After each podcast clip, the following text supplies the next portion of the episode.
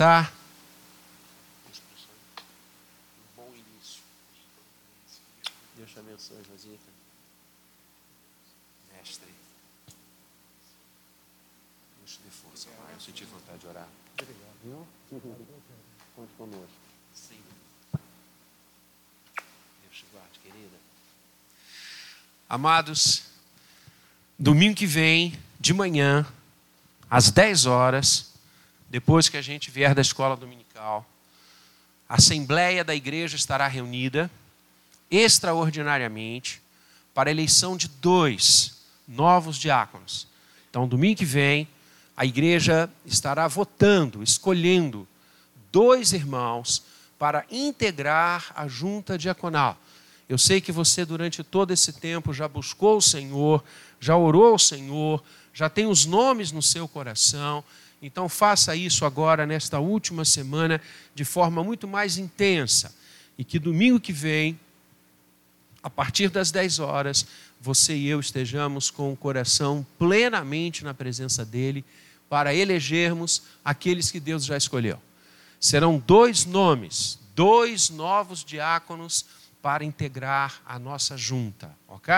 Em oração, nós temos certeza de que a assembleia, como sempre aconteceu na igreja, será uma bênção e nós vamos conduzir aqueles que Deus, como disse, já escolheu para a glória do seu nome.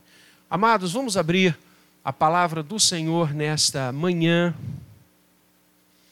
E eu quero avançar no Evangelho de Marcos como nós temos feito, nas exposições desse texto excepcional, como todos os textos da revelação especial de Deus. Aprendemos hoje que as Escrituras são a revelação especial de Deus, também chamada revelação escriturística, por isso, Escritura Sagrada. Uh, Marcos 6, a gente vai ler do verso 1 a 13. Marcos 6, versos de 1 a 13. Leitura que faremos de forma responsiva, de forma alternada.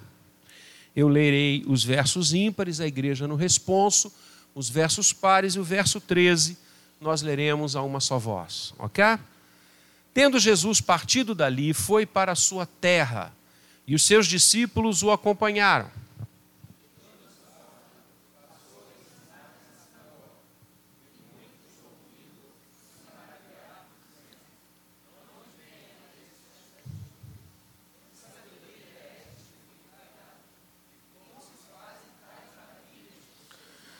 Não é este o carpinteiro, filho de Maria, irmão de Tiago, José, Judas e Simão? E não vivem aqui entre nós, suas irmãs? E escandalizavam-se nele.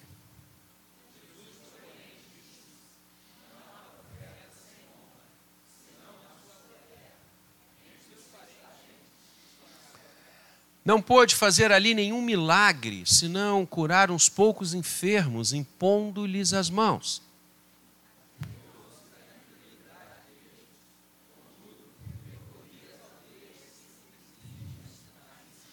Chamou Jesus os doze e passou a enviá-los de dois a dois, dando-lhes autoridade sobre os espíritos imundos.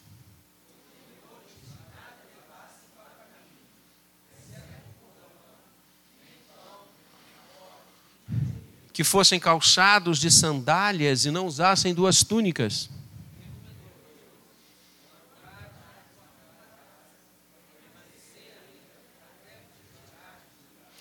Se em algum lugar não vos receberem, nem vos ouvirem, ao sairdes dali, sacudi o pó dos pés em testemunho contra eles.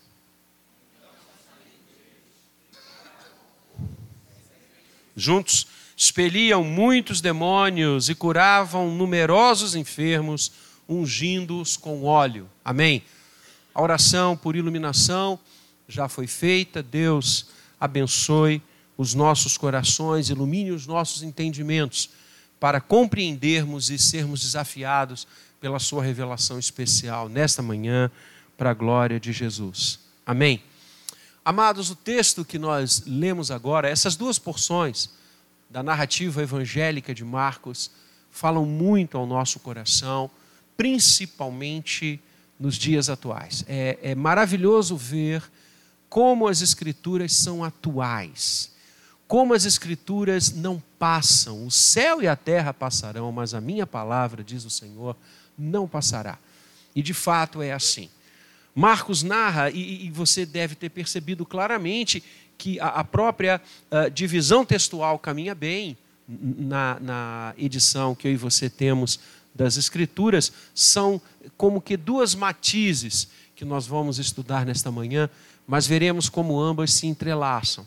A primeira delas apresenta a presença de Jesus em Nazaré, na sua terra, e como que as pessoas é, receberam a Jesus.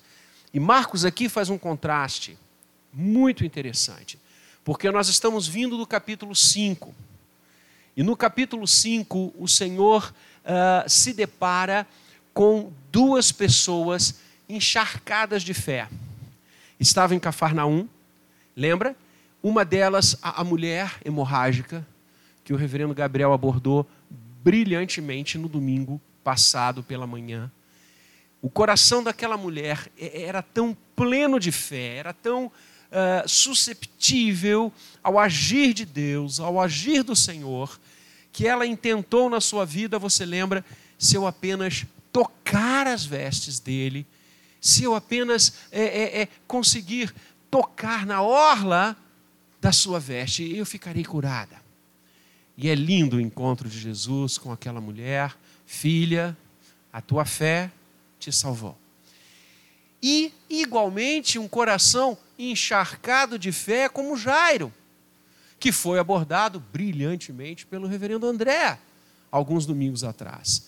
Jairo, um coração cheio de esperança, cheio de uh, vontade de Deus agir, um palco para Deus agir, uma estrada para o Senhor caminhar. E ele larga sua filha que está enferma, pensava ele que era só enfermidade, vamos depois sabemos que foi coisa muito mais grave. A morte chegou ali e ele vai até Jesus, ele intercede para que Jesus venha à sua casa. E em Cafarnaum o Senhor encontra corações cheios de fé. E Marcos diz: tendo Jesus partido dali, desse local que ele estava, dessa região que ele estava, com pessoas crentes, ele vai para a sua terra. Ele volta a Nazaré. A, a, terra de Jesus, aqui chamada por Marcos, claro que não é Belém. Jesus nasceu em Belém, mas ele morava em Nazaré. Ele cresce em Nazaré. Ele, ele, ele, é criança em Nazaré, ele é adolescente em Nazaré, ele se torna um profissional em Nazaré. E os, as pessoas que convivem e conviveram com ele vão dizer: não é esse o carpinteiro, ele assume o ofício de seu pai. E é de Nazaré que ele parte para encontrar João Batista, ser batizado no Jordão e iniciar o seu ministério público, como já temos visto e temos aprendido na própria linguagem de Marcos e do Evangelho de Marcos. Ele agora retorna, um ano e meio, dois anos, talvez isto, à sua terra natal. Mas ele não vai para Nazaré a passeio. Ele, ele não vai a Nazaré uh, como um turista. Ele vai em missão. E o que que você, como eu e você depreendemos disso? Isto porque os seus discípulos o acompanham. Ele vai lá para ensinar. Ele vai lá para continuar a missão pública, o ministério público que durou três, três anos e meio até a cruz. E Marcos daqui a pouquinho já vai começar a preparar o caminho para a cruz. Na verdade, os evangelhos até a crucificação são introduções à cruz. Introduções à cruz. O grande, a grande mensagem é o Calvário e o túmulo vazio. E em Nazaré, o que, que ele encontra? Ele encontra rejeição. Diferente de Cafarnaum, onde ele encontra fé, em Nazaré, ele encontra rejeição. Ele encontra incredulidade. Em Cafarnaum, credulidade. Em Nazaré, incredulidade. Ele chega e no primeiro sábado que lá está, ele é convidado a falar na sinagoga. Isso era uma praxe muito forte na época do Novo Testamento. Pessoas de destaque, pessoas que é, tinham um grande desenvolvimento. Então vejam que Jesus já era conhecido. As coisas que ele estava fazendo e ensinando já eram conhecidas, a ponto dele ser convidado a falar na sinagoga, como um filho ilustre que volta à sua terra. E quando Jesus ministra, quando Jesus fala, quando Jesus explica as Escrituras, muitos se maravilhavam. Disseram: Nossa, que sabedoria! De onde ele aprendeu tudo isso? Como tantas maravilhas são operadas por suas mãos. E se esse maravilhamento tivesse ficado só aqui, é uma porta para a fé. Mas vejam o que o verso 3 vai nos dizer. E do maravilhamento eles passam a uma atitude jocosa. Mas espera, como pode? Não é esse o carpinteiro que saiu daqui alguns meses atrás, alguns anos atrás? Não é este filho de Maria? Seus irmãos não estão aqui conosco e eles nomeiam os irmãos de Jesus, e Marcos traz para a gente isso: Tiago, José, Judas, Simão. Suas irmãs, que não são nomeadas, mas são citadas, elas não vivem aqui entre nós. De onde ele aprendeu tanto? O que, que é isso? E se escandalizavam nele. E como que Jesus reage à incredulidade? Verso 4, a primeira coisa, Jesus reconhece a rejeição daqueles homens e a percebe claramente. E usa uma frase, um dito, que é também conhecido, até rabinicamente, citado no Antigo Testamento: profeta em sua casa não tem honra. Há uma frase que eu aprendi quando eu era muito pequeno, que é bem parecida com essa, é um dito popular brasileiro: casa de ferreiro, espeto de pau. Ou seja, as pessoas não valorizam o que têm. O profeta não tem honra em sua casa. O profeta não é querido em sua terra. Jesus está reconhecendo, irmãos, o que muitas vezes acontece comigo e com você, por isso eu disse que esse texto é tão atual. Ao invés dos nazarenos agradecerem a Deus, porque o Senhor Jesus, que estava ali agora, ministrando naquela sinagoga, com tanta sabedoria, com tanta iluminação do alto, com tanta unção de Deus, Graças ao Senhor, Ele é um de nós, Ele saiu daqui, vamos ouvi-lo. Vamos sentar para entender e crer na Sua mensagem. Não! Eles o rejeitam. Talvez, quem sabe, se fosse alguém de fora, porque afinal a grama do vizinho é sempre mais verde. Profeta não tem honra em sua casa. Quantas vezes, irmãos, nós temos este sentimento com aquilo que nos rodeia? E nós apequenamos a nossa esposa em detrimento a outras esposas, que coisa horrível! E nós diminuímos os nossos esposos em relação a outros, que coisa horrível! Um profeta não tem honra em sua casa. Quantas vezes nós fazemos isso com os nossos filhos? E não destacamos as coisas maravilhosas que eles têm e possuem, mas comparamos com os filhos dos outros e apequenamos os nossos. E na verdade estamos passando para ele o que os nazarenos passaram para Jesus. Mas espera aí, se não é o carpinteiro? Como é que ele pode falar tão bem? não conhecemos a família dele e cresceu aqui conosco, ah, foi adolescente aqui. Mas quem é ele? Que é isso? Ah, queridos, paremos de fazer isso. O Evangelho nos ensina: vamos dar honra aos profetas da nossa casa. Vamos honrar aqueles que Deus coloca ao nosso lado. Segunda coisa que o texto nos ensina de forma muito clara, verso 5. Não pôde fazer ali nenhum milagre senão curar uns poucos enfermos, impondo-lhes as mãos. Marcos usa essa linguagem e a gente tem que entender isso.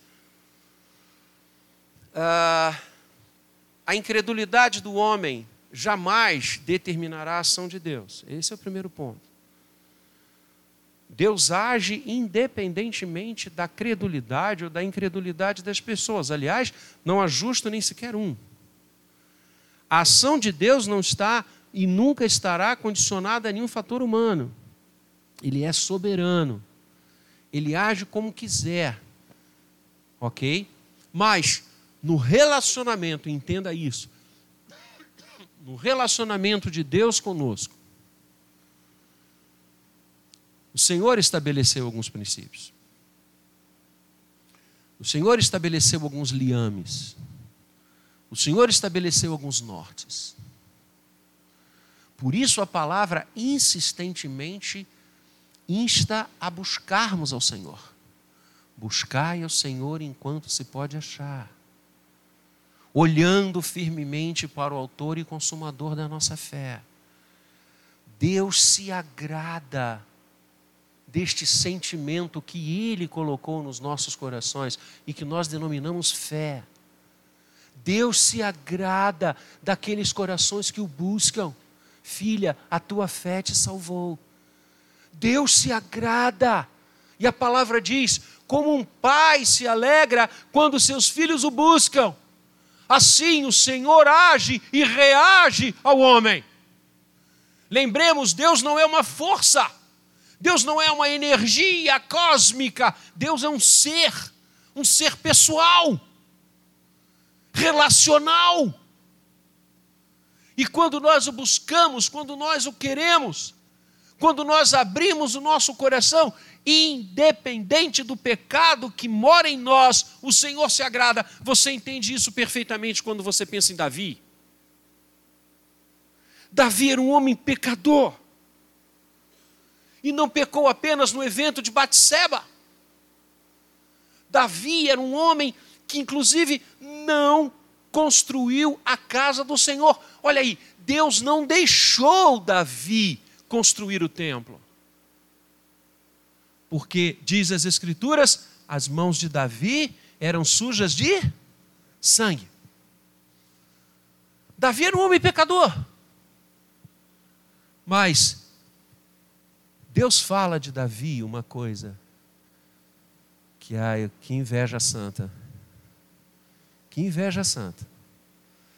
Que Davi era um homem com coração segundo Deus. O que fazia com que Davi, um homem segundo o coração de Deus, fosse chamado dessa forma, se ele era tão pecador quanto eu e você? Me mostre nas Escrituras um homem que tenha um afã por Deus, que tenha um desejo imorredouro de estar na presença de Deus, mais do que Davi, e eu direi: não acredito. Basta ler os Salmos, que na sua grande expressão, dos 150 salmos que temos, grandes deles foram escritos por Davi. E você vê como é que era o coração daquele homem. Um coração que anelava a presença do Senhor, como a corça anelava as águas tranquilas e límpidas. Um homem que dizia: Tu és o meu tudo, eu te anseio, eu te busco. Em todas as horas, em todos os momentos, medito na tua palavra de dia e de noite. O coração de Davi era um coração voltado para o Senhor era um coração de fé e não um coração de incredulidade. Queridos, o que eu estou dizendo, não é uma condição, porque Deus não está condicionado, mas é um princípio do reino e das Escrituras. E por que que em Nazaré o Senhor Jesus fez pouco e muito pouco no dizer de Marcos? Porque aqueles corações eram corações incrédulos. O que que isso nos ensina? Que nós devemos responder a Deus. Não servimos a um robô. Não servimos a uma máquina. Servimos a um ser pessoal. Você tem demonstrado sua paixão pelo Senhor? Você tem demonstrado seu amor pelo Senhor? Você tem demonstrado a sua fé no Senhor? Você tem demonstrado o seu amor pelo Senhor? Ou você está como os nazarenos? Então, querido, espere pouco. Espere pouco. Não que Deus vai nos abençoar conforme os nossos méritos, não. Os méritos de Davi, nenhum. Mas o coração de Davi buscava Deus. Deus se agrada disso. A palavra dele está repleta de mensagens iguaizinhas. Deus se agrada. Deus ouve. Deus vem para corações encharcados de fé. Então creia. Seja a mulher hemorrágica, seja Jairo, nunca os nazarenos. Abra o seu coração para Deus. A terceira coisa que eu aprendo em relação à incredulidade, verso 6, Jesus admirou-se da incredulidade deles. Tipo assim, caramba, se há pessoas que quererão me ouvir, são elas. Se há pessoas que sabem quem eu sou, são elas. Se há pessoas que me viram, são elas. E aqui eu acho uma coisa maravilhosa desse texto, eu não posso deixar de falar sobre isso, ainda que seja muito tergiverso. Outro dia eu ouvi mais uma história sobre Jesus. Ah, no século XIX, houve um teólogo que disse, século XIX, nós somos no século XXI. Ele disse que seria impossível, século XIX, seria impossível escrever-se, filmar-se, falar-se, uh, criar-se histórias novas acerca de Jesus. Tudo aquilo que poderia ser falado, inventado, criado, já tinha sido feito, século XIX. Eu já ouvi as histórias as mais incríveis e mirabolantes. Até mesmo que o Senhor Jesus era um ET, descido num disco voador qualquer na Judéia. Que Jesus depois de 12 anos, quando ele estava no templo a ensinar. Porque, de fato, há, um hiato nos evangelhos, não é? é? O Senhor Jesus aparece com a idade de 12 anos no templo, ensinando aos rabis, aos mestres do templo, e depois ele já aparece no seu ministério público. Então, aí um tempo de 18 anos, 18 anos e alguma coisa.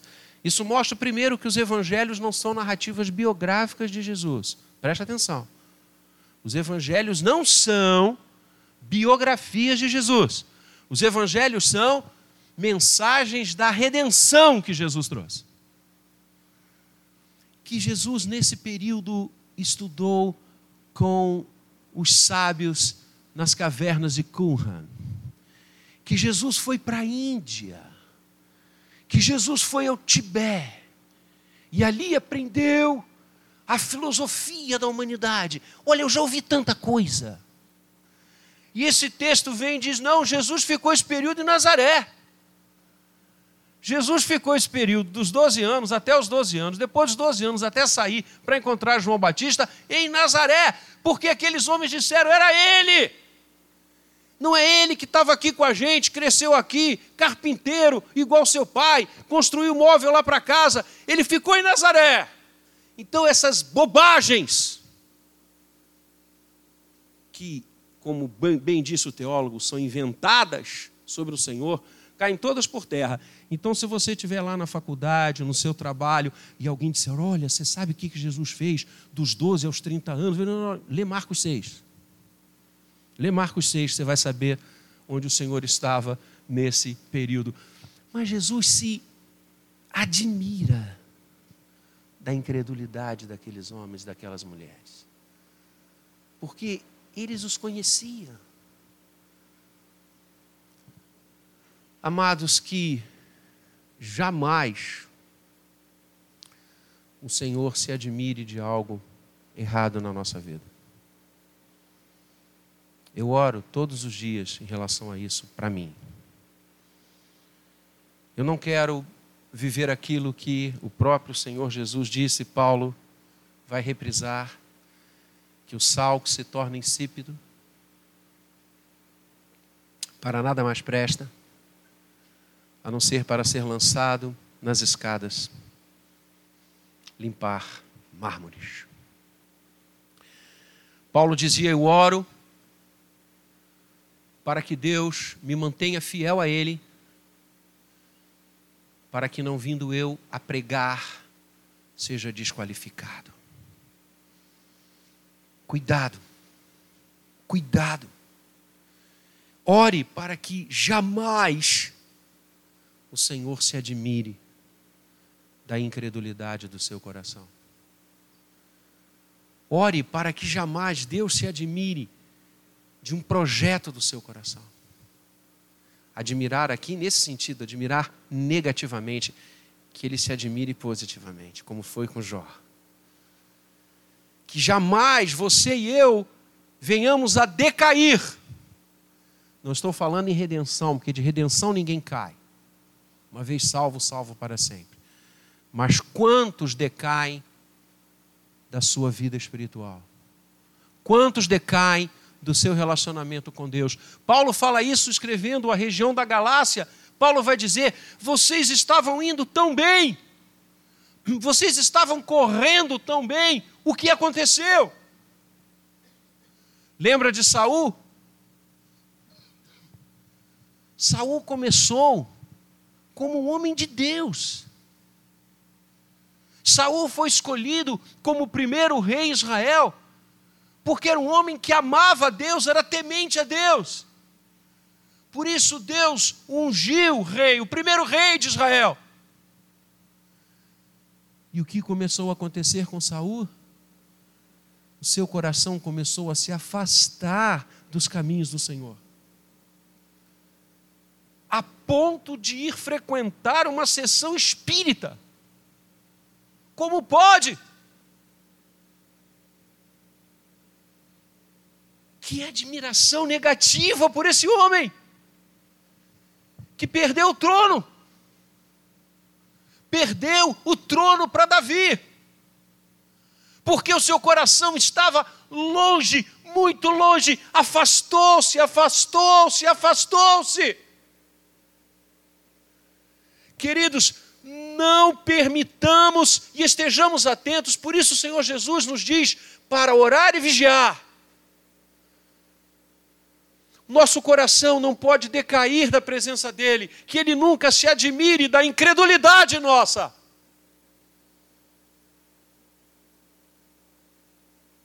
Quantos corações se afastam e se tornam presas nas mãos de prostitutas e meretrizes, presas nas mãos do fascínio do dinheiro, presas nas mãos de drogas e álcool presas nas mãos de engodos, presas nas mãos de armadilhas do inferno. Como João diz, estavam conosco, mas voltaram a se revolver no vômito. Isso não é para gente. Nós já fomos de lá, não vamos voltar para lá. Que nós estejamos firmes e nunca, nunca o Senhor se admire da nossa incredulidade. O Senhor fique perplexo, essa é a palavra no grego, com as nossas atitudes, com o afastamento do nosso coração da presença dEle. Que nós não sejamos os nazarenos de hoje. Mas o Senhor continuou percorrendo as aldeias. Não me querem? Eu vou para as aldeias vizinhas e vou continuar a minha missão. E aí o que ele faz? Ele não só vai para as aldeias circunvizinhas a ensinar, mas ele chama os doze. E aí os textos se entrelaçam. Ele chama os doze e passa a enviá-los na sequência da sua missão. E é isso que eu quero falar ainda aqui rapidamente. Porque a maneira de quebrar a incredulidade é pregando o Evangelho, é anunciando a palavra e é isso que Jesus comissiona os doze a fazer. E que maneira, ou de que maneiras, os apóstolos são comissionados a irem como Jesus ia? Então, primeiro, lembra a missão que o Senhor dá aos apóstolos, que representam aqui a sua igreja. A missão que o Senhor dá à igreja dele é a mesma dele. Jesus não comissiona e não envia os seus apóstolos para fazerem algo diverso, diferente ou contrastante com o que ele está fazendo. Ele os envia da mesma maneira que ele vai. Ele os envia de dois em dois.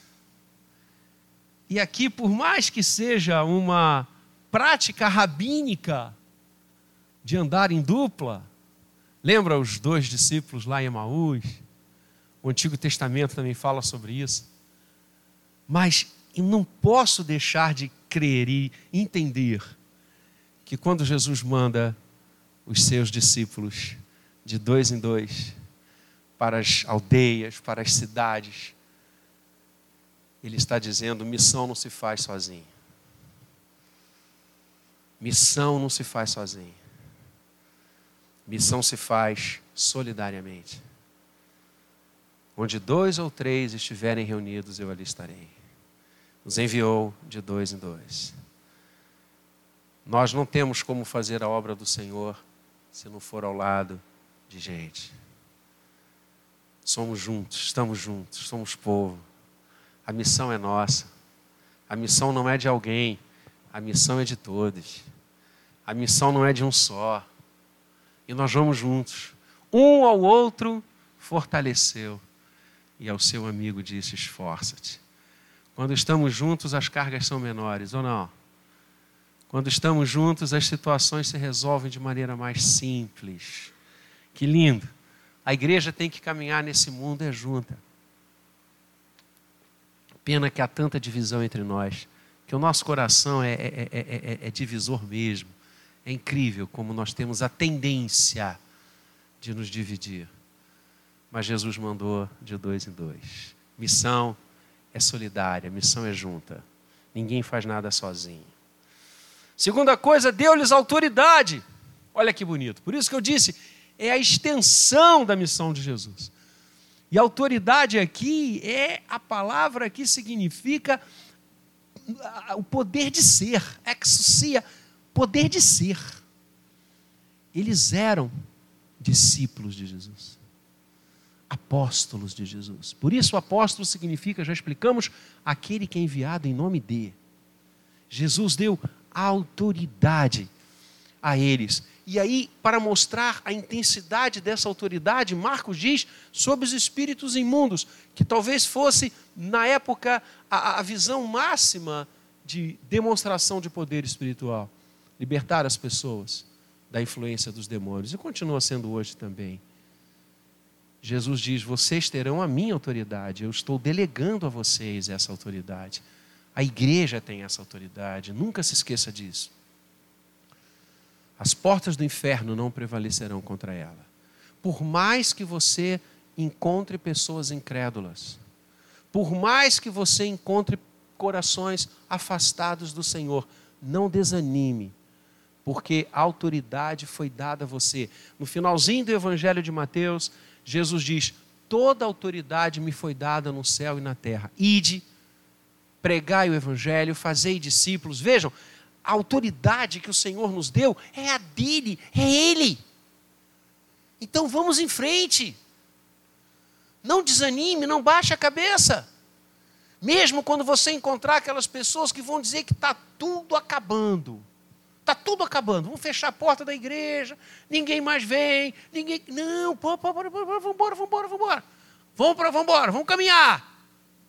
Vamos pregar. Vamos viver. Porque nem as portas do inferno podem prevalecer contra a autoridade do Senhor. Verso 8: ordenou-lhes que nada levassem, exceto um bordão. Não podiam levar pão, nem alforge, nem dinheiro. Que fossem calçados de sandálias e não usassem duas túnicas. O que, que diz isso para você? O que, que esse terceiro aspecto da missão, a missão solidária, a missão com a autoridade dos céus, e agora não leve nada, nem pão, nem alforge, nem dinheiro. Vá de cidade em cidade, leve apenas um bordão. O que isso passa na sua mente? Que a igreja do Senhor tem de ser totalmente desprovida de qualquer bem material, que nós não podemos almejar coisa alguma como pão, alforge, sandálias, túnicas. É isso que passa para você. Ou seja, a, a, o chamado, como na Idade Média ficou conhecido, como voto de pobreza. Para mim, não.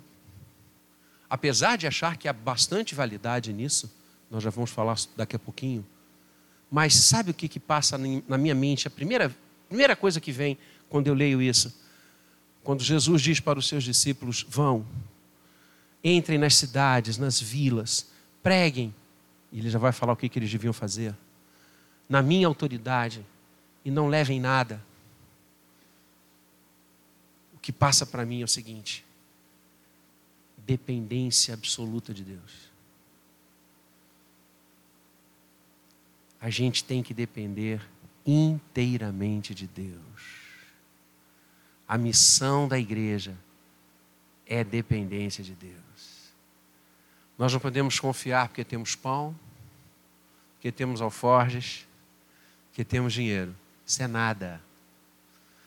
Missão se faz única e exclusivamente dependendo de Deus.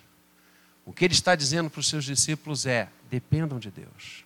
Como ele dependia, não tinha onde declinar a sua cabeça, aonde reclinar a sua cabeça. Dependam de Deus. Amados, eu creio que uma das grandes falências da igreja odierna, dos movimentos missionários odiernos, é a dependência das coisas, das pessoas, dos valores, mas não de Deus. Você crê que Deus é capaz de prover você? É isso que esse texto está dizendo. Você crê que Deus é capaz de fazer chegar a você o que você precisa para viver e para servi-lo? Vejam como Deus sustentou Paulo. Quantas vezes você lê nas cartas de Paulo o agradecimento a igrejas que levantaram ofertas e que fizeram chegar a ele? E várias outras vezes Paulo exerceu a sua função Paulo trabalhou no dia a dia para que ele mesmo, como diz, não sejam, ele não fosse pesado a vocês, ele fala com a igreja. Foi lá costurar as tendas e fabricar tendas. Ofício de Paulo. Amados, você crê que Deus é suficiente capaz de prover a nossa igreja? Você crê que Deus é capaz de levantar recursos para nós mudarmos lá o segundo andar e estabelecermos espaços maiores para as nossas crianças? Você crê que Deus é capaz de levantar pessoas aqui do nosso meio para cuidar das nossas crianças e ministrar a elas, cuidar dos adolescentes, do louvor? Você crê do púlpito? Você crê nisso? É isso que esse texto está dizendo. O Senhor da missão é um só. E é dele que nós devemos depender não das instituições, não dos governos, não dos dinheiros, a não ser que sejam dinheiros que ele levante para nós, dinheiro santo. Eu creio nisso. Eu creio nisso. Dinheiro que é trazido nos momentos do culto como troca, como investimento para que Deus te dê mais, por favor, não traga. Oferta que abençoa e multiplica a igreja, tempo de crescer e multiplicar, é oferta que você e eu trazemos por entender que tudo que somos é dele e tem que estar a serviço dele.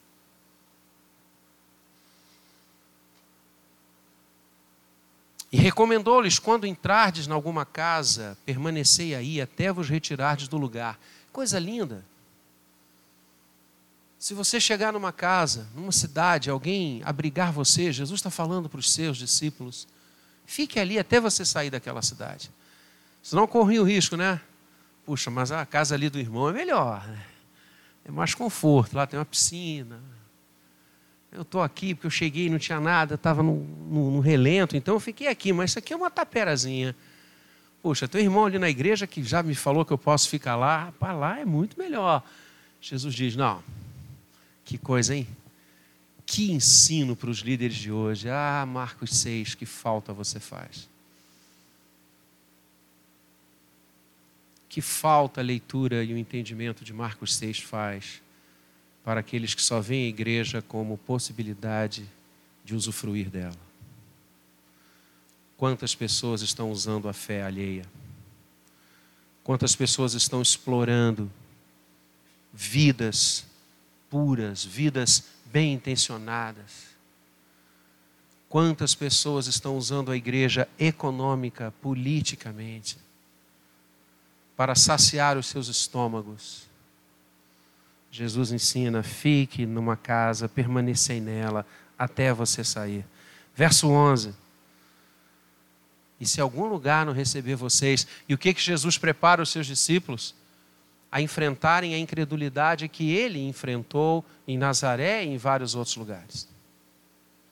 Nós não podemos achar que todos vão ouvir a nossa mensagem. Nós não podemos achar que todos vão bater palmas para nós, porque não será assim. Pelo contrário, vão querer nos jogar pedras. Cuidado quando começarem a aplaudir você. Se o mundo estiver aplaudindo você, cara, cuidado. Com todo carinho eu falo isso para você. Porque é incoerente que o mundo nos aplauda. Porque a nossa mensagem é de juízo. Qual é a mensagem da igreja? Verso 12, qual é a mensagem da igreja? Qual é a mensagem que Jesus comissionou os seus discípulos a levarem? Qual é? Arrependam-se. E não é isso que Marcos, no capítulo 1, diz? E ali começou-se a pregar o evangelho: arrependei-vos, porque o reino de Deus está próximo. A mesma mensagem de Jesus é a mensagem da igreja. Jesus mandou os seus discípulos pregarem para combater a incredulidade e a graça de Deus chegar ao coração das pessoas, que elas se arrependessem. E se você, querido, levanta a sua voz, levanta a sua vida, levanta o seu testemunho para falar com que as pessoas se arrependam, você não será aplaudido, você terá sua cabeça cortada. Como João Batista. Cuidado quando o mundo te aplaudir. Porque a nossa fala não é a fala do mundo. E não obstante a igreja ter resposta a todas as indagações da humanidade, Todas, porque ela tem a revelação especial do Senhor no coração. Ela tem a Bíblia, portanto, ela pode e deve responder a todos os reclamos da humanidade, mas a sua missão não é ser academia, não é ser ONG, a sua missão não é tratar dos doentes, a sua missão não é falar das injustiças sociais, a sua missão não é ensinar o beabá às pessoas. Tudo isso pode fazer parte da missão da igreja, que é mandar o homem se arrepender e crer no Evangelho. Essa é a missão da igreja. A igreja não é um clube. A igreja não é uma empresa. A igreja é agência de salvação. João 3,16: Deus amou o mundo de tal maneira que deu seu Filho único, para que todo que nele crê não pereça, mas tenha vida eterna. Essa é a mensagem da igreja. Arrependei-vos e crede. E as pessoas, muitas, vão rejeitar. E Jesus diz: Ok, ao sair dali, sacudi o pó dos seus pés. E vamos em frente. E eles saíram e pregavam ao povo que se arrependesse. Expeliam muitos demônios, autoridade. Curavam numerosos enfermos, ungindo-os com óleo. Amados, hoje nós aprendemos muitas coisas nesse texto lindo de Marcos 6. a lidar com pessoas incrédulas. E como tem. Mas a missão está aí para ir a elas, para falar com elas, para abençoá-las e orar para que esse coração incrédulo se transforme num coração cheio de fé. A graça de Deus e só a graça pode fazer isso, e o instrumento que Deus predestinou para o alcance das pessoas é a pregação. É a pregação. Por isso eles envi, eles envia a igreja. É o antídoto contra a incredulidade, o anúncio da palavra. Crede, arrependei-vos e crede. Jesus é o Messias. Ele chegou. O Senhor nos comissiona a este mundo de incrédulos na sua autoridade, com a sua autoridade. A este mundo que não quer saber dele, para que nós, no poder do seu envio, façamos diferença e alcancemos aqueles corações que antes da fundação do mundo já estão prontos para, em ouvindo o chamado irresistível, dobrarem os seus joelhos e confessarem com seus lábios que Jesus é o Senhor e que Ele ressuscitou dentre os mortos. Essa missão, delegada aqueles doze, hoje é delegada a nós. Que o Senhor nos abençoe e a sua unção nos conduza e nós busquemos ver o arrependimento e a nova vida em todos aqueles que cruzarem o nosso caminho. Que assim seja. Amém. Vamos ficar de pé? Vamos orar?